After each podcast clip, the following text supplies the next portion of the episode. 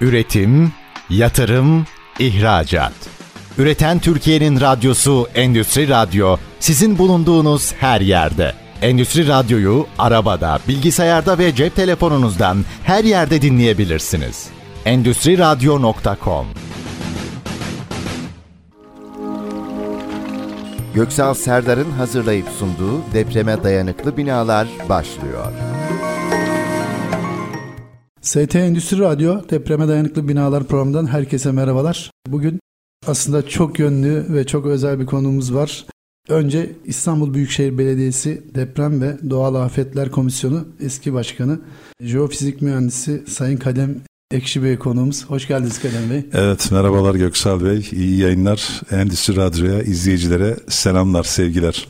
Çok teşekkür ediyoruz. Sizi burada görmek, ağırlamak bizim için ayrı bir onur ve gurur. Ayağınıza sağlık, ağzınıza sağlık diyorum şimdiden. Aslında konumuz belli. Deprem ve kentsel dönüşüm İstanbul'un depreme hazırlığı. Aslında Türkiye'nin Marmara bölgesinin ve genel anlamda Türkiye'nin depreme hazırlığı ki sohbet kısmında bahsetmiştik Kadem Bey. Aslında Türkiye için en büyük beka sorunlarından birisi bu. Maalesef e, her an çok büyük bir depremde uzmanlarımız da zaten uyarıyor. Çok büyük deprem riskiyle karşı karşıyayız. Hem en önemlisi can kaybı ama aynı zamanda sizin de sohbet kısmında bahsettiğiniz gibi Türk sanayinin aslında kalbi de burada atıyor, bu bölgede atıyor Çok İstanbul. önemli. Evet. Dolayısıyla o anlamda da ekonomik boyutuyla da çok büyük bir risk durumu söz konusu. Ben e, sosyal medyadan da sizi çok sıkı takip ediyorum. Birçok sivil toplum kuruluşunda ve mesleki anlamda kuruluşlarda etkin bir isimsiniz ve bu özellikle kentsel dönüşüm ve deprem yasasının konusunda da birebir Evet e, komisyonlarda, şurada, deprem şurasında Sayın Bakanımızla beraber çalıştık. Evet efendim ve Ee, artık e, sona gel- Bildirge açıklandı. Kentsel Dönüşüm Başkanlığı kuruldu. Ülkemize, şehrimize hayırlı uğurlu olsun diyoruz. Evet. Önemli adımları hep birlikte atacağız. Tarih yazacağız.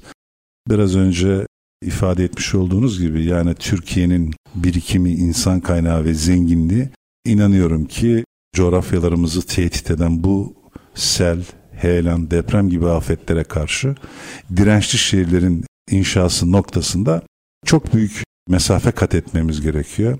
Bakın Göksel Bey yani biz 99 depreminde e, 20 milyar dolar gibi bir finansal kaynağımızı yitirdik. Yani Evet. Türkiye böyle zengin değil yani 20 bine yakın da insanımız hayatını kaybetti yani.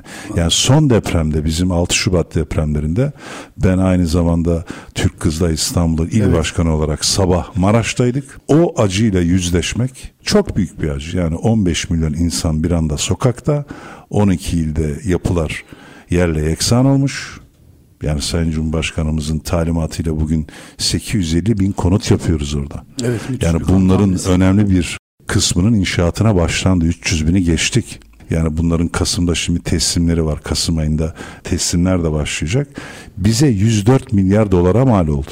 Yani sen biraz önce çok güzel bir şey söyledin Göksal. Yani İstanbul tarih, kültür ve medeniyetimizin özeti bir şehir. Bizim zümrüt ankamız. kesinlikle. Yani dışarıda da konuştuk seninle. Yani gayri safi milli hasılatın e, yüzde 45'ini üreten bir şehir. Nüfusun bir böyle dördünü barındıran bir şehir. Yani bu şehrin özellikle sanayi yapılarının, konut varlığının deprem güvenli hale gelmesi noktasında sanayicimiz ve iş adamlarınızın atması gereken adımlar var. Yani biz sanayinin çarkları dönsün diyoruz. Şimdi ben İTO mecliste ve Evet. Gayrimenkul İnşaat İhsas Komitesi'nde de çalışıyorum. Orada İTO Başkanımızın söylediği bir laf var. Şekip Bey'in. Evet. Yani çarklar dönecek diyor. Çarklar nasıl dönecek?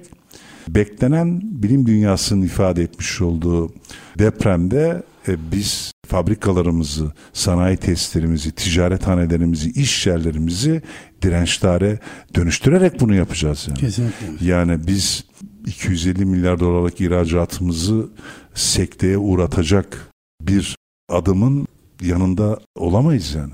Yani önce işletmelerimizi diri hale getirecek adımları atacağız. Yani burada iş alemine, üretimin bereketine, ticaretin enerjisine ve Türkiye'nin geleceğine inanan bu kadro işte yeniden bu dirençli alanlarımızı oluşturma noktasında adım atmamız lazım. Şimdi burada şu konu çok önemli. Yani dirençli şehirler diyoruz. İşte dirençli bireyler ve toplum diyoruz.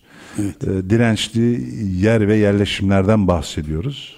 Tabii bunun en önemli adımı dirençli kurum ve kuruluşlar. Evet. Şimdi bu kapsamda Göksal çok güzel bir adımı biz Türkiye yüzyılında daha güçlü bir Türkiye kapsamında bu deprem şurasını 20 gün önce İstanbul'da hem üniversiteler hem bilim dünyası hem sivil toplum kuruluşlarının katılımıyla geniş bir katılımla bu şuranı e, yaptık. Cumhurbaşkanımızın açılışıyla yapıldı evet. bu. Çok güzel bir rapor ortaya çıktı. Bu rapor kapsamında da iki gün önce resmi gazetede yayınlanarak yürürlüğe giren kentsel dönüşüm başkanlığı kuruldu. Yani afet riski altındaki alanlar, riskli yapıların bulunduğu arazilerde bu kentsel dönüşüm uygulamalarını yürütecek bir yapıyı biz artık inşa edeceğiz. Yani bu 6003 sayılı yasa kapsamında bu adımları atacağız. Peki nasıl atacağız bu adımları?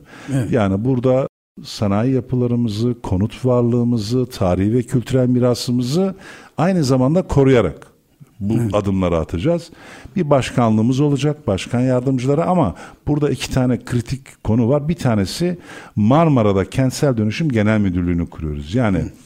tüm kamu kurumlarına dağınık haldeki imar, planlama, yetki ve sorumluluklarını bu merkezde artık toparlayacağız.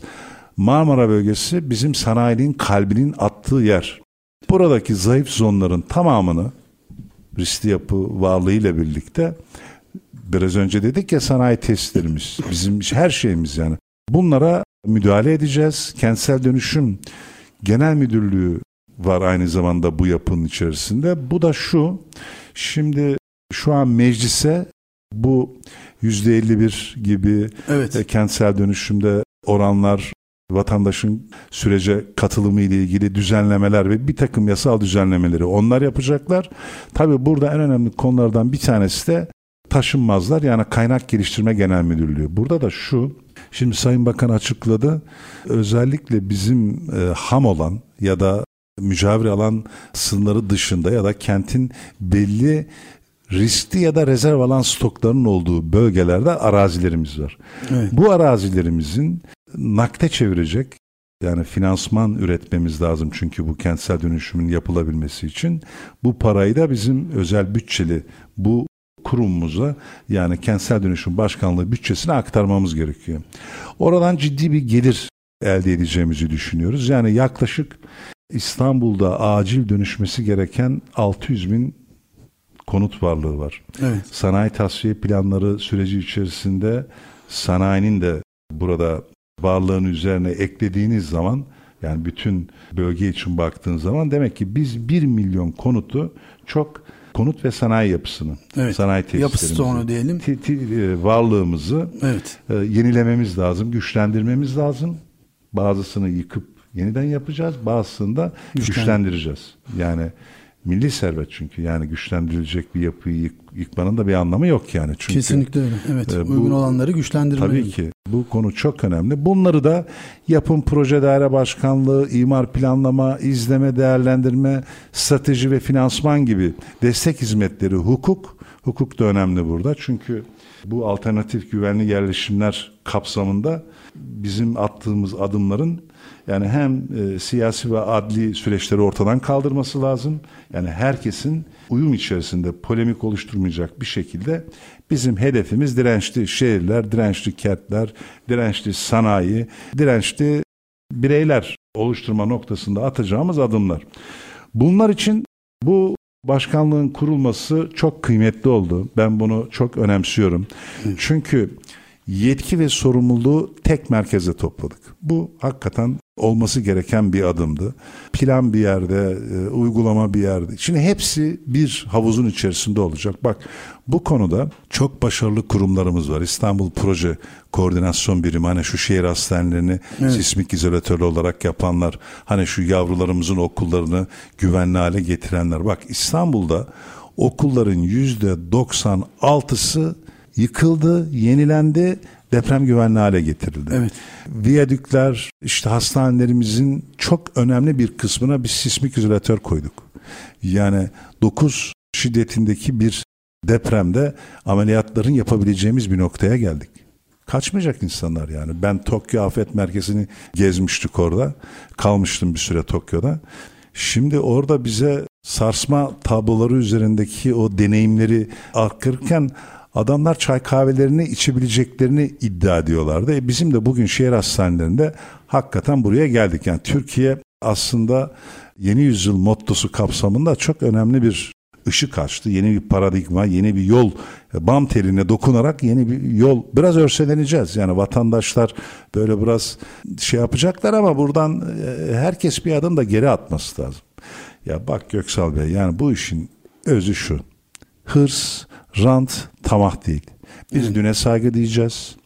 Bugüne adalet diyeceğiz ama geleceğe miras bırakacağımız yani üretimin bereketine inanan, yapısına güvenen, sağlıklı bir toplumun inşa süreci içerisinde de biz aslında önümüzdeki güvenli yüzyılları planlamış oluyoruz. Yani bu biraz bizi yoracak. Zaman olarak da yoracak ama bunu hep birlikte başaracağız. Teşekkür ediyorum Kalem Bey. Sizin de özellikle altını çizdiğiniz gibi aslında kentsel dönüşüm ve güçlendirme iki anahtar ve çok önemli altı çizilmesi gereken iki konu. Ben şey kısmına fazla girmek istemiyorum ama şunu söylemek istiyorum. Bu konudaki görüşlerinizi de çok merak ediyorum. Olayın yani kentsel dönüşüm noktasında da güçlendirme noktasında da olayın hukuki, ekonomik ve bilinçlenen toplumun o sürece hazırlanmasıyla ilgili ayakları var. Bu ayakları da çok iyi oturtmamız gerekiyor hukuki boyutta bu olayı asla bir siyasi bir alan olarak görmemek gerekiyor. Bu siyaset üstü bir Kesin. bir konu bu. Kentsel dönüşüm çünkü herkesin ortak kesinlikle öyle. Aklı ve vicdanın evet. inşa ettiği ortak bir noktadır yani. Ekonomik boyutta e, siz deprem şurasında olduğunuz için içinde olduğunuz için e, kaynak geliştirmemiz kaynak ve üretmemiz lazım. Kesinlikle evet. gerekiyor. Burada Dünya Bankası finansman ve kaynaklarını da kullanacağız. Bak mesela İstanbul'da onu söylemeyi unuttuk aşağı yukarı 5 milyar avro gibi bir kaynağı İPKB kullandı. Bu okullar, bu hastaneler, bu viyadükler, bu köprüler bunların hepsi güçlendirildi. Kamu yapılarında biraz eksiğimiz var ama totale baktığınız zaman yani yüzde 85'i geçti İstanbul'daki kamu yapılarındaki yıkma, yenileme, güçlendirme çalışmalarında çok iyi bir noktaya çok, yakaladık. Evet. Ama özel sektör olarak gerideyiz. Ya da evet. vatandaş olarak yaşadığımız Maalesef. evler zayıf sonlar, yaşadığımız, üretim yaptığımız fabrikalarımız e, sancılı. E, buraları hızlı bir biçimde toparlayarak bunu da başaracağımıza ben inanıyorum. Kadem Bey siz biliyorsunuzdur mutlaka şu an sanayi tesislerine de devletten yazılar gidiyor valilikler vesaire. Ee, Yapıları güçlendirin. Güçlendirin bir an önce yapınızın Tabii burada hemen ne komşumuz haz... şu arkamızda İMES var. İMES'in evet. Güzide yöneticileri oradaki fabrikalara, işletmelere bu tebligatları yaptılar. Buradaki yapıların performans analizleri işletmelerin, fabrikaların mimari proje, statik proje, zemin koşulları gibi parametreleri dikkate alarak beklenen İstanbul depremindeki ivme değerlerine göre test ediliyor. Evet. Eğer bina yönetmelik şartlarını, deprem yönetmelik şartlarını sağlamaz, toptan çökmeye matuf bir e, durum ortadaysa onlara güçlendirme projeleriyle destek veriliyor. Şu an özellikle bu konuda sanayi siteleri yöneticileri, yönetimleri, İstanbul Sanayi Odası'nın da bu konuda çok güzel girişimleri var. Sayın evet. Başkan da bu konuda e, bir çaba içerisinde. Gerek bizim İstanbul Ticaret Odası'nın bu konuda panel söyleyişlerde bütün meslek erbaplarına yönlendirmeleri var. Çok konuştuk biz bunu ticaret evet. odasında. Yani ya adımları biraz daha hızlandırmamız lazım. Çünkü bilim dünyası zaman dar diyor. Kesinlikle. Yani evet. bu zamanı iyi değerlendirin diyor. Ya bizim derdimiz e, üretimin şartları dönsün. Yani ihracatımız işte 250-270 milyar dolar Maalesef. bandında. Evet. Daha çok hızlanmamız lazım. Yani bugün savunma sanayindeki çok büyük bir başarımız var. Ama diğer sektörlerde de biz bunu hep birlikte yukarıya doğru taşıyacak adımları da atmamız lazım. Teşekkür ediyorum Kadem Bey. Sizin de önemli altını çizdiğiniz gibi evet sanayimizin, üretimimizin kesinlikle ayakta kalması lazım.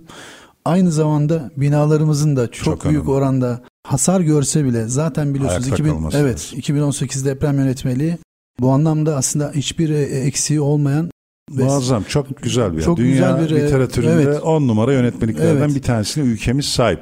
Evet. Bunu da herkes bilsin yani. Yani Kesinlikle. Türkiye Türkiye bu kapsamda dünyada şampiyon. Yani bugün deprem riski altındaki Kaliforniya'da, Tokyo'da ne varsa inanın mühendislik formasyonu ve yapılan çalışmalar kapsamında Türkiye bunun üzerinde bir tık üzerinde çalışmaları yapmıştır yani. Yani biz en son Marmara Belediyeler Birliği Maruf'u e, takip ettim ben oradaki oturumları. Evet. Bilimsel ve teknik oturumları. E, baktım orada yani biz şampiyonuz ya. Biz sadece süreci biraz daha hızlandırmamız lazım. Kesinlikle Çünkü öyle. geçmiş yılların baskısıyla çok hızlı kentleşme ve imar planlarının geç kentlerle buluşması noktasındaki o çöküntü alanlarını ortadan seç ayır yöntemiyle, hızlı tarama yöntemleriyle bulup o kanserli hücreleri şehrin dışına atmamız lazım. Yani bunları ayıklayacağız. Bunu yapacak insanımız var, teknik insanımız var, bomba gibi mühendislerimiz var, işletmelerimiz var bu konuda hizmet veren. Sadece adımı atacak irade noktasında bak yasal altyapıyı da devlet hazırladı. Evet.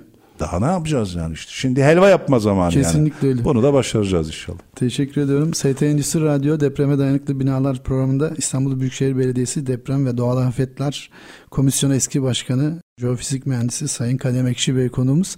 İlk bölümümüzün sonuna geldik. Kısa bir reklam arasından sonra bu keyifli sohbete kaldığımız yerden devam edeceğiz. Üretim, yatırım, ihracat. Üreten Türkiye'nin radyosu Endüstri Radyo sizin bulunduğunuz her yerde. Endüstri Radyo'yu arabada, bilgisayarda ve cep telefonunuzdan her yerde dinleyebilirsiniz. Endüstri Radyo.com ST Endüstri Radyo Depreme Dayanıklı Binalar programından tekrar merhabalar. Programımızın ilk bölümünde e, İstanbul Büyükşehir Belediyesi Deprem ve Doğal Afetler Komisyonu eski başkanı Jeofizik Mühendisi Sayın Kadem Ekşi e, ile keyifli bir sohbet gerçekleştiriyorduk. Hakikaten çok güncel ve önemli, can alıcı bir konu olduğu için çok da keyifli geçiyor. Siz de tam bu olayın göbeğinde olduğunuz için ben şunu sormak istiyorum. Biraz bahsettik ama bu noktayı biraz açmak istiyorum müsaadenizle Kadem. Olayın ekonomik boyutunu, ekonomik boyutuyla ilgili maalesef biraz tüm dünyada olduğu gibi ülkemizde de ekonomide sıkıntılı bir süreç var. Vatandaş nezdinde hem e, sanayi tesisleri açısından biraz kaynak sorunumuz var. Bu kaynağı e, nasıl Bulacağız, oluşturacağız? Bulacağız, bulacağız bu kaynağı Göksel Bey. Yani Evet. finansman ve kaynakların oluşturulması noktasında tabii birçok enstrüman devreye giriyor. Yani biz öncelikli olarak tabii kendi öz kaynaklarımızla sürdürülebilir bir geleceğe nasıl inşa edeceğiz ona bakacağız. Konut yapım maliyetlerinin 1000 dolar mertebesine, TL metrekare mertebesine ulaştığı günümüzde arsa payı kent çeperlerinde ve içinde İstanbul'da %50'den aşağıya yer yok mesela yani. Şimdi böyle olunca vatandaşın konuta erişimi kolaylaşmıyor, zorlaşıyor. Evet. Yani bugün gençler, kadınlar evliliklerini erteliyorlar yani. Evet. Yani 100 metrekare bugün bir konutun işte 3-4 bin liradan aşağıya olmadığı bir reel dönemi yaşıyoruz yani. Şimdi buna e, daha kolay erişmesi lazım insanların. Çünkü konut temel bir ihtiyaç yani. Yani yaşam hakkı, insanların barınma hakkı, su içme gibi bir temel aslında hakları yani yani. Buna da biraz rahat erişim ve şeyi sağlayacak enstrümanları geliştirmemiz lazım. Şimdi tabii sıkılaştırma politikaları yaşıyoruz biz bugün ekonomide doğru. Finansmana erişim bankalar aracılığıyla biraz zor. Yani kredi bilite ve kredi miktarları şu an biraz yüksek. Evet. Bunları kullanamıyor doğal olarak insanlar yani. Ne yapacağız? Arazi maliyetlerini aşağı çekmemiz lazım. Yani özellikle devlet arazi üretiminde bu oluşturmuş olduğu arazileri planlayıp satması önemli bir adım bence. Kesinlikle. Şöyle bakın onu söyleyeyim. Piyasayı nasıl bir e, denge gelecek? Şöyle bir denge gelecek. Bu e, planlı alanlarda düşük bedelle kısmen satılacağı için bu araziler e, yani buradan bir 50-60 milyar dolar gibi bir finansal kaynağın üretebileceği öngörülüyor. Bu da önemli bir rakam. Yani bizim son depremin bize maliyeti 104 milyar dolar çerçevesinde bir rakam. Evet. Şimdi bu balonun patlaması lazım piyasaların rahat bir nefes alması için. Çünkü çok şişti yani konut satış rakamları. Ee, Yani maliyetlerin de üzerinde bir e, satış rakamı var. O dalga boyunu aşağı doğru basacak bir balans ayarı gerekiyordu. Bence bunu şimdi yapıyorlar. Bu ucuz arazilerde üretilecek olan konutlarla Sayın Cumhurbaşkanı söyledi yani biz çelik ve çimento sektöründe de bir şey var. Ee, orada da bir yüksek bir değerlendirme var. Evet. Yani o bandı biraz sıkılaştırarak aşağıya basarak konut maliyetlerini ve arazi fiyatlarını aşağı çekeceğiz. Ve hızlı bir konut üretimiyle de yani 1 milyon konut üreteceğiz. Yani bunun TOKİ'nin yapma şansı yok. Yani TOKİ yılda 100-110 bin konut yapıyor yani. Yani evet. o da iyi bir rakam ama biz şimdi piyasayı da regüle edeceğiz. Yani bugün piyasada iş yapan birçok yüklenici firma, üretici yani 250 kalem siz yapı sektörünün içindesiniz evet, inşaatın evet. direkt hareketlendirdiği sektörler var yani camdan seramiye işte PVC'den diğer e, izolasyona kadar birçok kalem evet. iş kalemi istihdam en önemli konu yani. Ciddi de bir istihdam var. Ben şimdi burada e, bu fiyatların aşağı geleceğini düşünüyorum. Bu operasyon çok kıymetli bir adım olacak. Yani bizim kentsel dönüşüm başkanlığı bütçesi hızlı bir biçimde e, konsolide olacak ve bunu da yüklenici firmalar aracılığıyla biz bunu sahaya yayacağız. Ada bazında projelerin hızlı bir biçimde kent içerisindeki o, o zayıf zonların ortadan kaldırması bir de kente rahat nefes aldıracağız. Göksal Bey bu çok önemli. Niye diyeceksin? Ya şu kulelerin bir tanesine çıkın. Çamlıca Kulesi hemen arkamızda hmm. çıkın. Aşağıya bir bakın. Baktığınızda beton deniziyle karşılaşırsınız. Yani yeşil alanlar mezarlıkların işte selva ağaçları. Ya bu yeşili arttırmamız lazım. İşte bu çürük sonlara aldığımız yerler donatı alanı olarak kent içerisinde planlanacak. Parklar, çocuk bahçeleri, milletin rahat nefes alacağı mekanları da düzenlemiş olacağız. Bak bir taşla kaç kuş vuruyoruz. Evet. Hem insanlarımızı güvenli yapılara taşıyacağız. Riskli konut varlığından arındırdığımız alanları da yaşam alanları olarak düzenleyeceğiz. Yani burada anneler çocuklarını parklarda rahat bir şekilde gezdirecek. Yaşlılar 7-24 evlerde hapis. Annelerimiz, eşlerimiz, çocuklarımız onlar da sokağa çıkıp nefes alacaklar. Yani bu alanları da düzenleyeceğiz. Şimdi böylece kenti güvenli bir liman olarak artık insanların sağlıklı bir biçimde kullanacağı e, alanlara dönüştürmüş oluyoruz. Yani aslında bir devrim bu yani. Yani bunu kurgulayanlar, ben teşekkür ediyorum bir mühendis olarak, teknik eleman olarak. Kesinlikle. Şimdi helva yapma zamanı diyorum. Bunu da başaracağız. Teşekkür ediyoruz Kalem Bey. Geçtiğimiz günlerde ben bir gayrimenkul geliştirme firmasının basın toplantısına katılmıştım ve firmanın sahibi kentsel dönüşüm konusunda evet bu bizim için bir artık bir kamusal bir görev, bir toplumsal bir görev ama inanın artık zul haline geldi.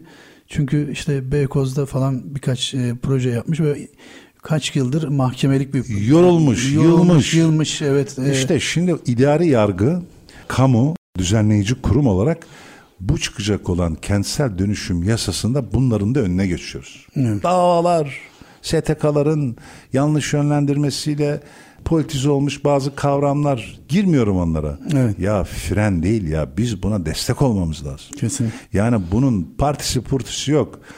Milletin ortak bir derdi yaşam hakkı en kutsal şey. Güvenli evet. yaşam birinci alanımız bizim. O yüzden ben bu önümüzdeki ay TBMM'de çıkacak yasal düzenlemeyle bunların hepsine sınır getiriliyor, tahdit getiriliyor.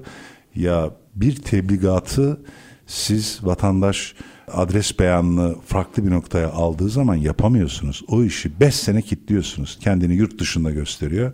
Yasa diyor ki ona ulaşması lazım. Hayda çık işin içinden. Evet. Yani bu olmaz. Oradaki her bir vatandaşımız bizim için çok kıymetli. Göz bebeğimiz bu şehrin ortak aklı ve vicdanı e, artık bunları kaldırmaz. Yani biz bilim, fen ve sanat kurallarına göre yaşam alanlarımızı e, dirençli yer ve yerleşimlerimizi hızla inşa etmek zorundayız. Yani bunu hiç kimse bloke edemez. Hiç kimse milletin iradesine de ipotek koyamaz. Kesin. Bu çok yanlıştı. İşte bu düzenlemeler yatırımcı firmamızın da önünü açacaktır. Sanayicilerimizin de benzer birçok problemleri var. Yani biz Hı. onlarla da zaman zaman dertleşiyoruz ticaret odasında. Onlar da aynı konulardan ya yasalar, yönetmelikler, mevzuatlar hayatı kolaylaştırmak içindir. Evet. Yani e, zulm ile eskilerin bir sözü var. Abad olunmaz. E, tabii ki böyle. Yani biz insanı yaşat ki devlet yaşasın diyen bir geleneğin çocuklarıyız. Yani bizim kültürümüz, bizim kadim geleneğimiz bunları bize söylüyor. Yani buradan çok büyük fırsatlar çıkacak. Yani biz sanayi yapılarımızı İstanbul'daki dönüşüm alanlarında birçok çerçeveyi de büyüterek yani esasında yani o yarı çapı R olan daire içerisinden çok daha farklı bir noktaya taşıyarak bu süreci e, hızlandıracağımızı ben görüyorum yani. O yüzden de hiç kimse moralini bozmasın. Ne sanayici ne yatırımcı ne üretici firmalarımız. Ya bir sıkışıklık var bugün piyasalarda. Bunu görüyoruz doğru ama e, hiç kimse karamsar e, olmasın. Bir nehir gibi bu barajları yıkıp geçeceğiz göreceksiniz. Çok kısa sürede Türkiye'de e, çok büyük montanda konut üretilecek. Yani bu sadece deprem bölgesinde 890 bin konut var. Evet. E, 1 milyonda Sayın Bakan'ın açıkladığı işte bu TBMM yasası sonrası hızla ameliyat edeceğimiz masada riskli konut varlığı var. Buna sanayi tesislerini de eklediğiniz zaman bu proje müşavirlik, mühendislik şirketlerimize, yüklenici firmalarımıza, üreticilerimizin tamamına çok büyük ekmektir, iştir ve sürece katkıdır. Teşekkür ediyorum Kadem Bey. Sizin az önce bahsettiğiniz noktada evet olayın bir TOKİ işte özel sektör ama bir de yerel yönetimlerin de özellikle bu mesajda e, net olarak verildi.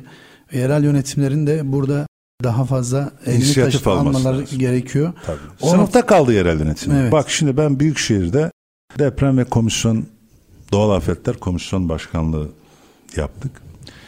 Şimdi imar plan tadilatlarında ya da revizyonlarda gelen talepler hep emsal artışları ile ilgili.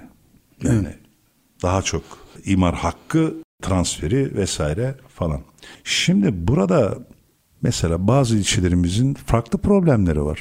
Yani Beylikdüzü, Büyükçekmece, Silivri'ye kadar Esenyurt dahil o bölgelerde mesela zemin problemlerinden kaynaklı yani kadimden gelen milyonlarca yılda oluşan zemin yapı etkileşimini ortaya koyan problemler var. Sıvılaşma var, işte akma var, heyelanlar var, riskli alanlar var. Çevre Şehircilik Bakanlığı TÜBİTAK'a bir çalışma yaptırmış bu alanlarla ilgili. Büyükşehir Belediyesi de 7 milyon dolar para ödemiş. Yerel yönetimler bilimi film olarak almayacaklar. Yani Evet. bilim insanlarının ortaya koyduğu kesin kanıtları olan yerleşime uygunluk, ayrıntılı jeolojik, jeoteknik alanlardaki yapılaşma kriterleriyle ilgili arkadan dolanmayacaklar. Yani düzgün bir şekilde bu alanların yapılaşma kriterleri eğer rekreasyon alanıysa ya da günübirlik tesis alanlarıysa bu alanları imar rantlarına açacak e, çözümlerden ari duracaklar. Yani bu önemli. Çünkü biz milyonlarca insanın yaşadığı alanlarda bu tehditlerle artık boğuşmak istemiyoruz. Bundan bıktık. Yani insanımız da bıktı. Yani biz 6 Şubat depremlerinde ya ben o acıyla bir daha yüzleşmek istemiyorum. Benim insanım sağlıklı konutlarda, yerleşimlerde, alanlarda yapılarını güvenli bir şekilde inşa edeceği, mutlu, huzurlu bir ekosistemi, çevreyle uyumlu, yeşil değil mi? Yani yatay. Hatta bunun kriterlerini zaman zaman Cumhurbaşkanı söylüyor. Yani biz diyor yatay şehirler, nekrofil ölü şehirler değil, yaşayan şehirleri inşa etmemiz lazım. Aslında mesajlar net. Yani biz bunu fırsata çevirmemiz lazım. Yani şehirlerimizin geleceğinde tehditler var ama bunu fırsata çevirmemiz lazım. Bak mesela bizim Sinan ya koca Sinan. Verelim örnek vatandaşımız da bunu e, Endüstri Radyo izleyicileri şöyle bir düşünsünler. 600 tane eser yapmış Mimar Sinan. Bütün coğrafyalarda e, ömrü hayatında 45'inden sonra baş mimar olmuş. Kanuni döneminde. Bu eserler bugün Zümrüt Anka eserlerimiz değil mi? Bir Süleymaniye, bir Selimiye. Yani köprüler değil mi? Hanlar, hamamlar, camiler, medreseler, üniversiteler. Yani bak bu yapılar 500 yıldır ayakta. Evet. Bak ibret Ve alalım. Bak Evet. ibret alalım. O dönem yapılan bugün kubbeleriyle hala mimari ve statik tasarımcıları etkileyen eşsiz eserleri o günün şartlarıyla insanlar yapmış ama burada ne var? Sadelik ve tevazu var. Ticari kaygı yok en önemlisi. Kesinlikle çok önemli. Yani bu hepimiz için aslında bir ders. Bu mirası bilim, fen ve sanatla bugün biz çok daha ileri noktalara taşımalıyız. Yani bugün biz 30 yıl önce yaptığımız yapıları yıkarak aslında ne kadar büyük sizin de söylediğiniz gibi milli servet kaybını ortaya koyuyoruz. 100 yıl ömrü olan servis ömrü uzun imalathanelerimiz, fabrikalarımız, sanayi testlerimiz, yaşam alanlarımız, evlerimiz olmalı. Bunu başarmalıyız. Yani biz depreme dayanıklı çatı malzemeleri, cephe malzemeleri, duvar sistemleri, izolasyon değil mi? Depreme dayanıklı hazır beton üretiminde kat ettiğimiz çok büyük mesafeler var. Çelik standartlarında geldiğimiz çok önemli noktalar var ama bunları verimli ve yetkin bir biçimde biraz da ekonomik bir şekilde bizim üretim akslarına, faaliyetlerine taşımamız lazım. Yani bunu başarmamız lazım. Burada önemli konulardan bir tanesi de biz kendi kök, aidiyet ve geleneklerine uygun mahalleleri de geliştirmemiz lazım. Evet. Yani bu fırsat deyip ada bazında bazı yerlerin dönüşümlerinde Türk evlerini öne çıkarmamız lazım. Yani çok katlı mühendislik yapılarının o şeddati baskısından biraz daha yatay. Ya Türk evleri çok önemli bir bugün Safranbolu'da birçok yerde yani örnek modellerimizin olduğu Göynük'te, Sakarya'da birçok yerde var yani bunlar. Bursa'da var. İstanbul'da bazı yerlerde var. Bunu başarmamız lazım. Bunu da denememiz lazım model olarak. Türk evlerinin mimari özelliklerini yansıtacak mahalle ve komşuluk ilişkileriyle bezenmiş, insanları ayrıştıran, ötekileştiren, bölen değil, birleştiren mekansal alanlarda da dayanışmayı, mutluluğu, bereketi hepsini yaşayacak bir ekosistemi inşa etmemiz lazım. Bunu da başaracağımıza inanıyorum. Teşekkür ediyorum e, Kadem Bey. ST Endüstri Radyo Depreme Dayanıklı Binalar programında İstanbul Büyükşehir Belediyesi Deprem ve Doğal Afetler Komisyonu eski başkanı Jeofizik Mühendisi Sayın Kadem Ekşi ile deprem, kentsel dönüşüm ve güçlendirme konusunu konuşuyoruz ki en önemli aslında gündem maddemiz olması gereken bir konu ve Türkiye'nin en önemli BK meselelerinden birisi. İkinci bölümümüzün de sonuna geldik. Son bölümümüzde yine kaldığımız yerden bu keyifli sohbeti de devam edeceğiz. Üretim, yatırım, ihracat. Üreten Türkiye'nin radyosu Endüstri Radyo sizin bulunduğunuz her yerde. Endüstri Radyo'yu arabada, bilgisayarda ve cep telefonunuzdan her yerde dinleyebilirsiniz. Endüstri Radyo.com ST Endüstri Radyo Depreme Dayanıklı Binalar programından tekrar merhabalar. İstanbul Büyükşehir Belediyesi Deprem ve Doğal Afetler Komisyonu eski başkanı Jeofizik Mühendisi Sayın Kadem Ekşi Bey konuğumuz. Kentsel dönüşüm ve depreme hazırlık konusunu konuşuyorduk. Kadem Bey siz aynı zamanda birçok şapkanızın yanı sıra aynı zamanda müteahhit bir firmasınız da. Tabii tabii yapım firmasıyız yani. Tabii. Dolayısıyla siz de çok iyi biliyorsunuz. Binlerce konut e, üreten Üretiyorsunuz. bir firmayız. Tabii. Evet, evet. Yani olayın pek çok yönde varsınız. Hep mutfağındayız yani işin. Tabii kesinlikle. Ya öyle. şantiyeciyiz. Evet, evet. Şantiyeciyiz. Kesinlikle evet. öyle. Bizim ben... hem proje müşavirlik ve mühendislik hem de yapım e, noktasında evet. 50 yıllık bir tecrübemiz var. Önemli projelere de imza attık. Son dönemde de kentsel dönüşüm projelerine ağırlık veriyoruz. Evet. Yani konut ve iş merkezi yapıları şu an biraz daha az ama kentsel dönüşüm tabii ki önemli bir konu. Biz de o sektörde faaliyetlerimizi hız kesmeden sürdürüyoruz. Yani buyurun sizin bir ya soru şunu, vardı. Şunu, evet. Şunu sormak için e, aslında bu konuyu açtım. Sizin de bahsettiğiniz gibi bütün gayrimenkul geliştiricilerin ifade ettiği en önemli husus arsa maliyetleri inanılmaz yüksek, yüksek İstanbul'da. Doğru. Bu yükseklik de aslında yüksek olması da aslında kentsel dönüşümü bir noktada önemli ölçüde zorlaştıran bir unsur. Çünkü insanlar için arsaları çok kıymetli ve o arsayı müteahhitler de gayrimenkul geliştiriciler de arsa bulmakta zorlanıyorlar. Doğru. Burada biraz olay düğümleniyor gibi ama, ama işte, sizin bahsettiğiniz... Ama işte herkes bir adım geri atması lazım. Evet. Şimdi burada birinci önceliğimiz yaşam alanlarımızın güvenli hale gelmesi. Kesinlikle evet. Yani hepimiz anneyiz, babayız, çocuklarımız, evlatlarımız var. Bunu düşünmemiz lazım yani. Evet. Yani bak bu işler şaka değil. 7.4, 7.6 işte ivmesi bilmem kaç.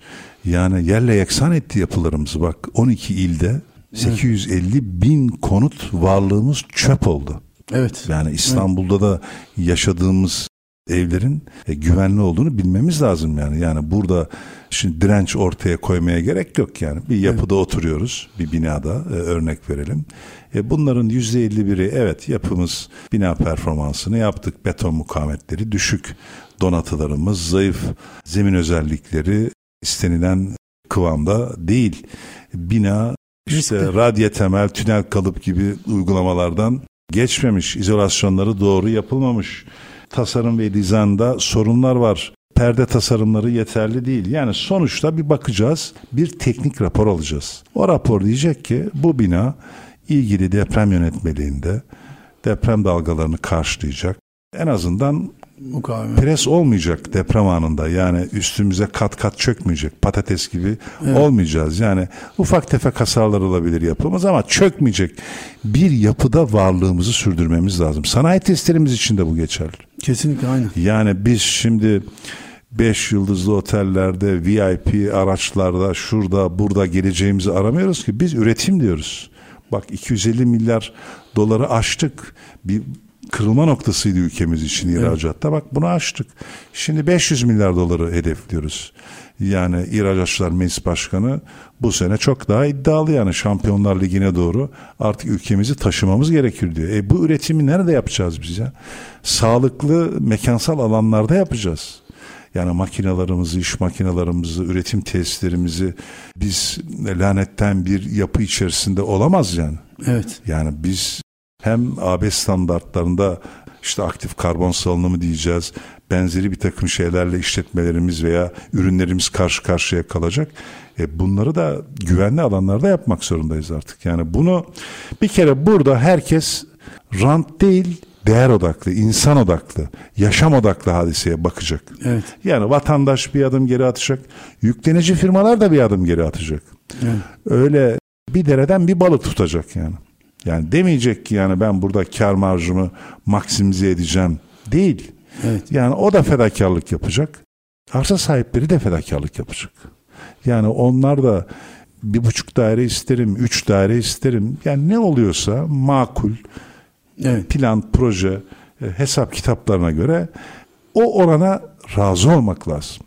Yani burada işi kilitleme. Zaten şimdi bakın bu TBMM'de çıkacak yasal düzenlemeyle artık o esneklik de oradan kalkacak. Yüzde 51 evet dediği an evet. dönüşüm başlayacak. Yani bu çok kıymetli bir referans olacak elimizde ve biz bununla da bu 1 milyon konutu hızla dönüştürmemiz. Bu işin şakası yok.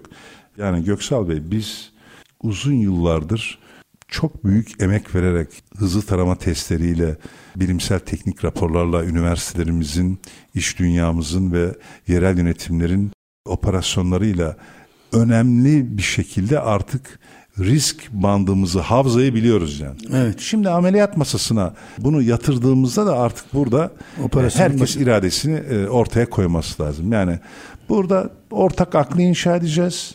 Ülkemizin geleceğine inanacağız ve bu değişim ve dönüşümü de hep birlikte başaracağız. Yani bunu artık öteleme şansımız yok. Zaman dar, kıymetli. Bunu verimli ve etkin bir biçimde kullanacağız. Bunu da başaracağız. Teşekkür ediyorum Kanem Bey. Yine sohbet kısmında sizinle değinmiştik. Onunla ilgili de değerlendirmenizi rica edeceğim sizden. Şu ki depremle dayanıklı bina deyince ya da yapısı sorunun güçlendirilmesi deyince deprem güçlendirme konusu da önemli ama burada size bahsetmiştim. Tıkanma noktalarından birisi de yerel yönetimlerin deprem güçlendirme konusuna biraz soğuk, Sıcak ön yargılı evet, bakışları, evet. bakmaları. Şimdi bu çok yanlış. Hakikaten yanlış. Yani bizim yönetmeliğimiz, deprem yönetmeliğimiz açık. Evet.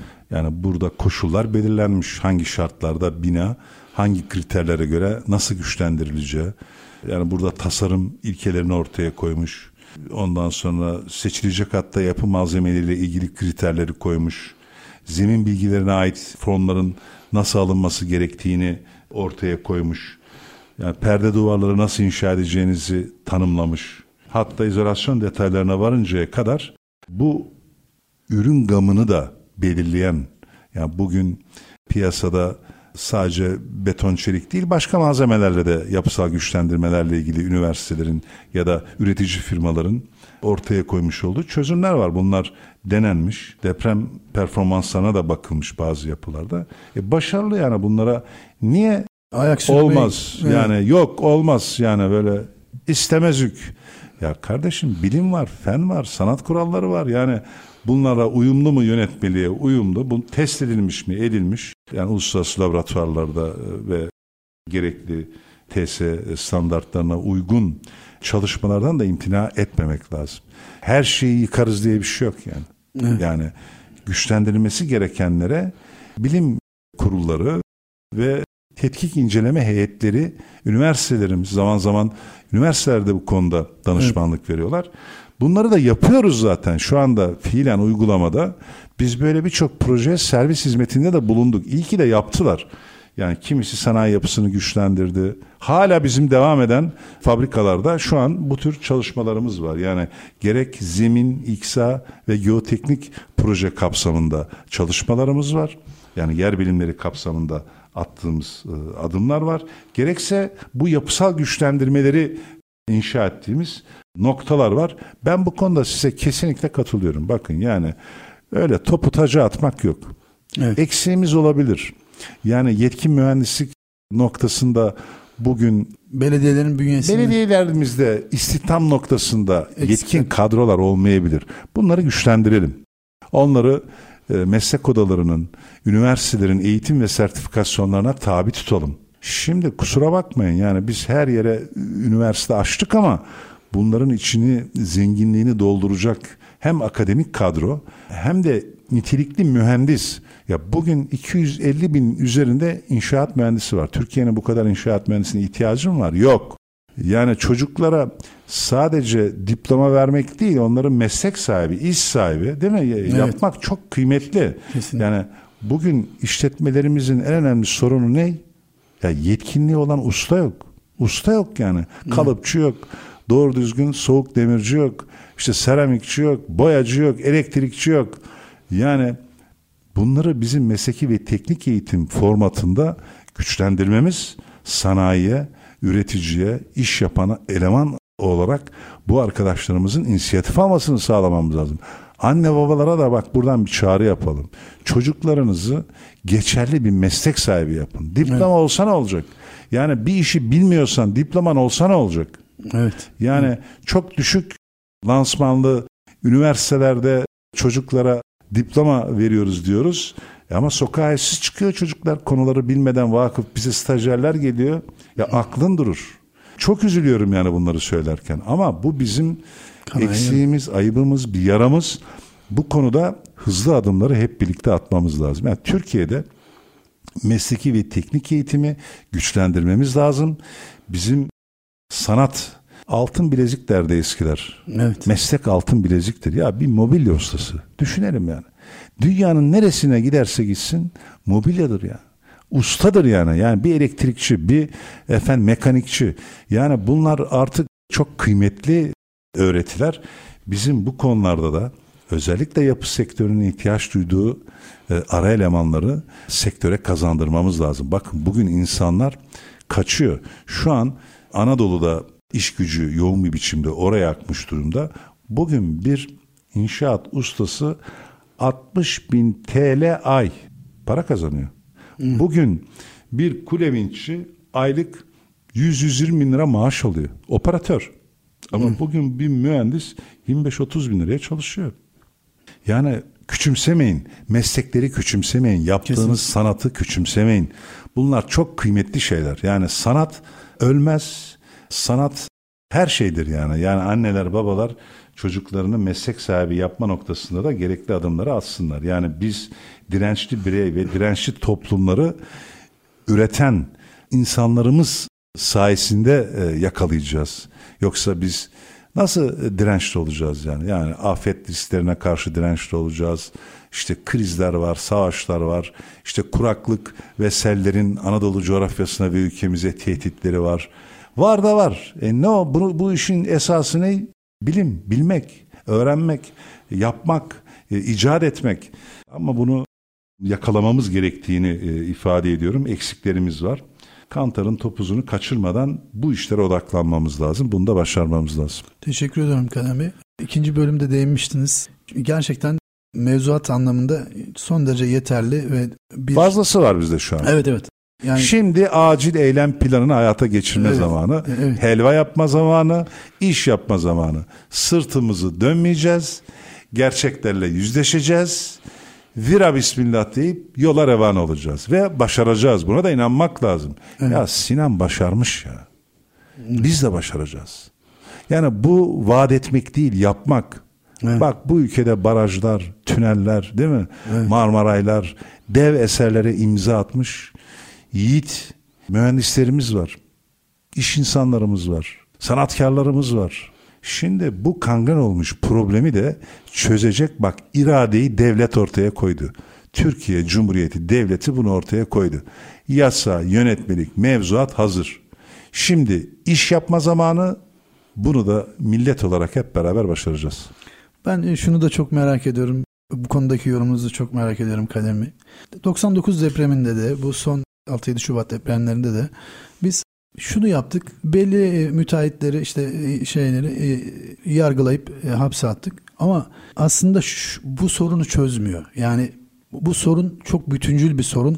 Yani yapı denetim sistemimizden tutun da projelerin siz daha iyi biliyorsunuz. Orada imzası olan proje müdürleri, mimar, mühendis vesaire hepsinin hatta oradaki ustanın bile birçok çünkü müteahhit bilmez yani oradaki ustanın yaptığı eski kötü bir alışkanlık geleneksel bir ama yanlış olan bir yöntem o da müteahhitin sırtına biniyor.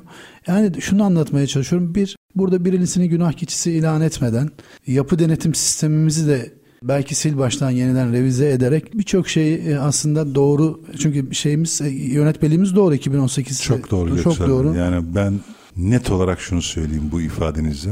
Samimi olarak söyleyeyim bunu. Yani 30 yıllık bir mühendis olarak, iş insanı olarak yani endüstri radyo izleyicilerine şunu söyleyelim. Şimdi bak biz sürekli aynı yerden sokuluyoruz. Hı. Değil mi? Bir insan bir sefer acıyı yer, e, ikincisi, üçüncüsü. Ya bak Hı. ben 99 depreminde genç bir mühendis olarak Çark Caddesi'ndeydim Sakarya'da. Hı. Tek tek oradaki yapıları inceledik zemin koşullarının, sıvılaşmaların binaları nasıl yerle eksan ettiğini gördük. Orada acıyı, can kayıplarını ve ekonomik değerlerimizin, sanayi tesislerinin, fabrikaların nasıl perişan olduğunu gördük. Evet. Ne yaptık? Ondan sonra dediğin gibi yapı denetim firmalarını bakanlığımız zorunlu hale getirdi. İyi ki yaptı. Ama eksiklerimiz var dediğin gibi. Evet. Hala proje müşavirlik ve mühendislik hizmetlerinde istenilen standartlara ulaşamadık. Bina maliyetinin yüzde bir, ikisi bile etmeyecek hizmet kalemleriyle ilgili rakamlarda hep daha ucuzunu aramayalım. İşin kalitelisini, işin gerçek hakkını insanlara bir vermemiz lazım. Mühendislik hizmetlerinde hata affedilmez. Evet. Yani bir statik projedeki hata o binada yaşayan binlerce insanın hayatına mal olabilir. Demek ki tasarım ve dizaynda yani mimaride, statikte özellikle zemin koşullarının belirlenmesinde yani jeolojik, jeofizik, jeoteknik hizmet alımlarında kaliteyi esas alacaksınız. Çünkü bir sefer yapıyorsunuz ve üzerine milyonlarca dolarlık yatırımlarınızı yapıyorsunuz. Bu işin şakası yok. Bu iş ömrü hayatında bir sefer karşılaşacaksın. Belki çocuğunun karşılaşacağı bir dizaynı içeriyor. Hmm. Bunu tabii ki namuslu bir şekilde yapmamız lazım. Burada mimar ve mühendislerin, yapı sahiplerinin, denetim firmalarının, belediye ve yöre yönetimlerin sorumlulukları esastır. Kimse bundan kaçamaz. Hele bu son düzenlemelerle bunlar o kadar güzel tanımlandı ki artık ben yaptım oldu diye bir şey yok. Evet. Sen işini adam gibi yapacaksın, doğru yapacaksın, bir sefer yapacaksın ve servis ömrü uzun yapılar inşa edeceğiz. Ekonomik ama uzun yapılar inşa edeceğiz. Bunu başaracağız. Yani o yüzden bu dediğiniz çok önemli. Ee, ama artık biz bu dersi aldık. Ve bu işin şakası olmadığını toplum olarak artık hepimiz biliyoruz. Yani film fırıldak çevirmeye gerek yok.